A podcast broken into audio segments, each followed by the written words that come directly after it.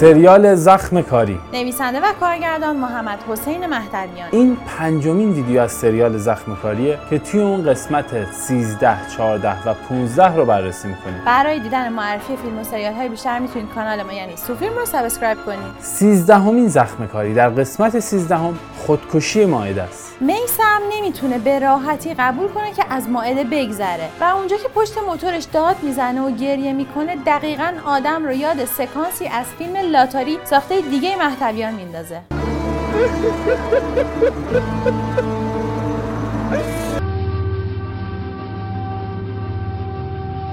مالک بعد از اینکه اموالش رو به نام میسم می‌زنه کاملا مستاصل میشه. حالا دیگه هم پولاش رو از دست داده و هم خانوادش رو. فقط به معامله اوکراین دلش خوشه. که این معامله هم بعدا معلوم میشه که از جانب یک شرکت سوری از طرف ناصر درخواست داده شده بود. در اصل واسه این بوده که مالک رو بکشونن اوکراین تا بکشنش. ولی مالک نمیره و فقط حاج مزفر و اخوان کشته میشه.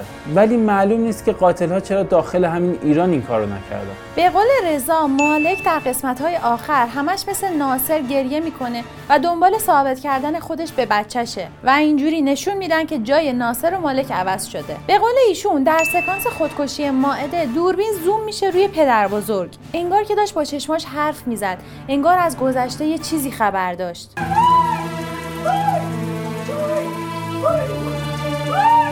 هیچی نشد؟ پس جای سواله که چرا اینقدر روی این قضیه تاکید شد؟ و سوال بزرگتر اینه که اصلا وجود پدر بزرگ چه کار کردی داشت تو سریال؟ اصلا دقت کردید که اگر کاراکتر کیمیا هم حذف می‌شد هیچ اتفاقی نمیافتاد؟ سمیرا می‌تونست با کمی فشار و زور به حساب کتابای مالک دست پیدا کنه و به راحتی کیمیا حذف شه. و به قول این دوستان نقش سید جواد هاشمی کاملا زائد بود. دقیقا چیکار کرد؟ فقط قسمت آخر اومد یک لیوان آب داد دست مالک. نقش های زائد این سریال کم نبودن. یک ایراد منشی صحنه ای هست که در پلان هایی که سمیرا رو پشت هم نشون میده توی نما اشک داره توی نما نداره.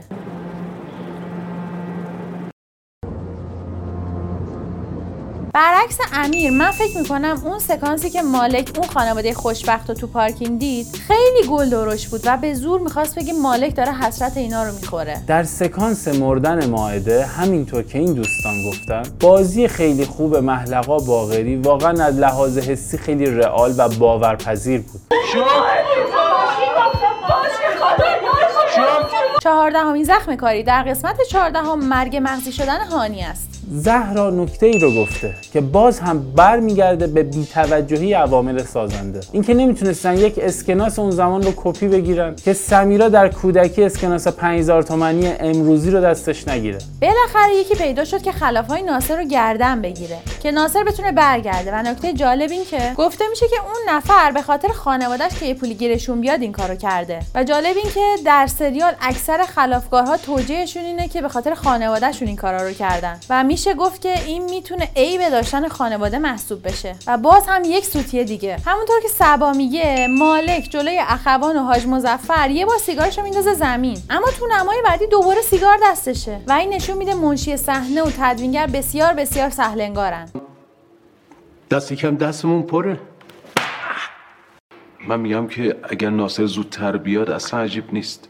به قول این دوستان صدای بهنام بانی در قسمت 14 و تدوینش با سریال تناسب نداشت و بیشتر شبیه کلیپ های ماهواره‌ای شده. تنها نزار منو با و فکر می‌کنیم اگر به جای بهنام بانی از علیرضا قربانی که از موسیقیش چندین بار در طول سریال استفاده شده اینجا هم استفاده می‌شد خیلی بیشتر به کار میومد به قول ایشون کی تا به حال تو سریال؟ مالک به میسم گیر داده بود که شب کجا بودی چرا دیر اومدی؟ اونم با این لحن بد. اما حالا که ماعده مرده و میسم خیلی منطقی ناراحته باید اینجوری براش قاطی کنه که میسم هم پرتش کنه. کاش که یکم شخصیت پردازی خودشون یادشون میموند. صحنه تصادف خیلی خوب کار شده بود و کاملا واقعی بود و کلا جلوه های ویژه در این سریال نمره قابل قبولی می‌گیره.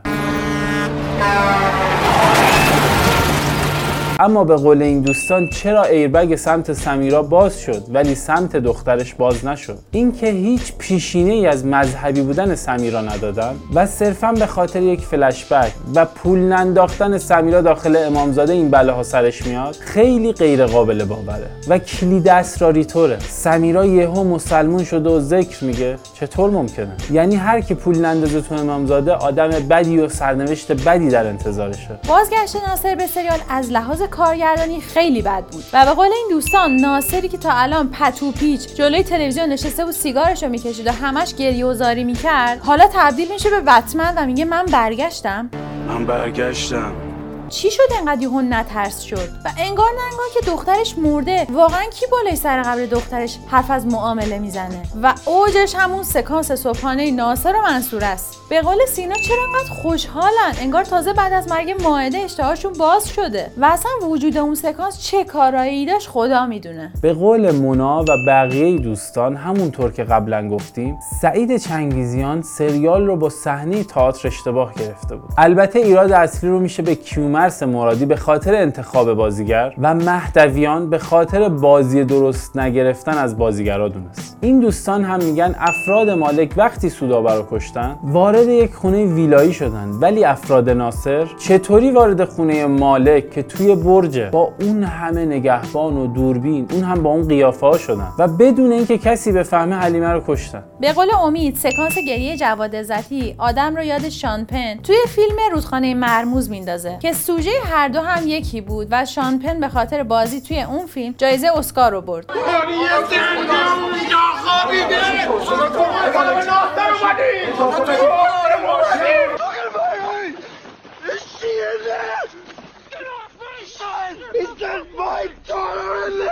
و نکته دیگه این که به قول این دوستان مهناز مادر مایده چرا یهو از سریال حذف شد؟ مخصوصا در قسمتی که دخترش مرده و باید در سریال حضور داشته باشه. پانزدهمین زخم کاری. در قسمت پانزدهم قتل مالک به دست منصور است. پلیس به قول مصطفی تو کل سریال خواب بود و برای آتش سوزی انبارها مرگ نجفی کریم راننده تاکسی و سودابه اصلا پیداش نشد. یهو قسمت آخر پیدا شد. آخه چه کسی رو وقتی گزارش سرقت و کشتن خدمتکارش رو به پلیس میده دستگیر می‌کنن؟ که مالک رو دستگیر کردن. اونم با این همه شاهدی که داشته و تازه با سند منصوره باید بتونه بیاد بیرون. اصلا خود منصور از کجا فهمیدین دستگیر شده؟ به قول پدرام صحنه ورود مالک به خونه ریزآبادی ها دقیقا مثل قسمت اول بود. انگار که تمام اتفاقاتی که برای مالک افتاده باعث شده که مالک برگرده سر جای اول خودش. با این تفاوت که حالا دیگه خانواده هم نداره.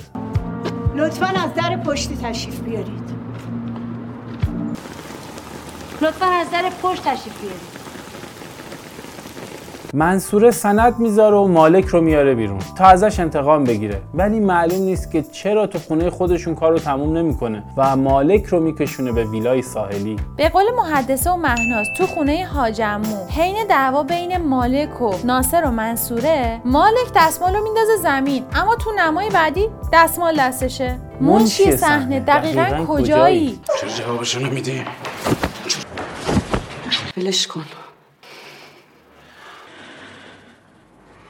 گویا سمیرا حالا که مجنون شده صادق هم شده. و علنا گفت که میسم بچه مالکه. به قول ایشون کیمیا با اینکه می‌گفت من اهل کار گنده و بلند پروازی نیستم ولی عملش یه چیز دیگه بود و همین که پاشد رفت شما تا حقش رو بگیره نشونه همینه. از بلند پروازی میترسم.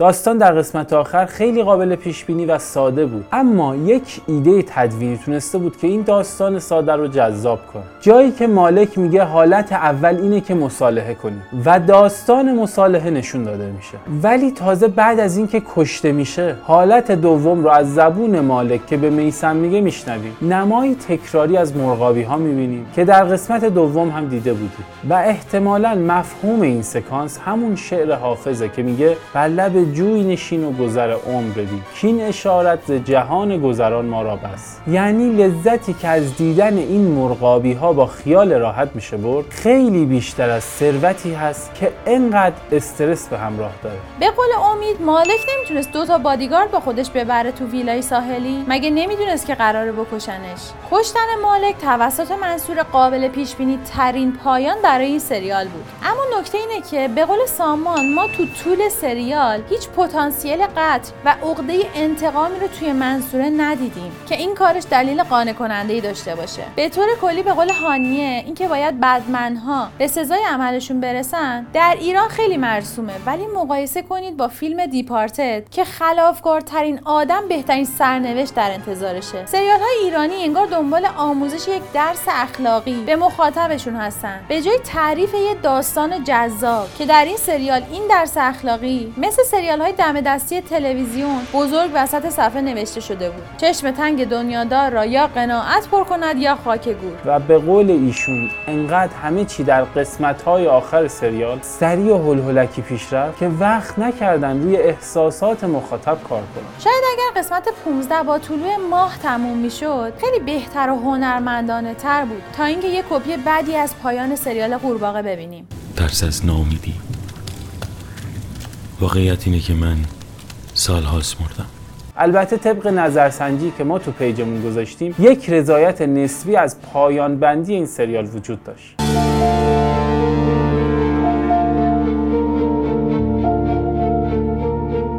برای مشاهده این پادکست به صورت ویدیویی با ID یوتیوب ما سوفیلم و یا ID اینستاگرام ما سوفی underline couple مراجعه کنید.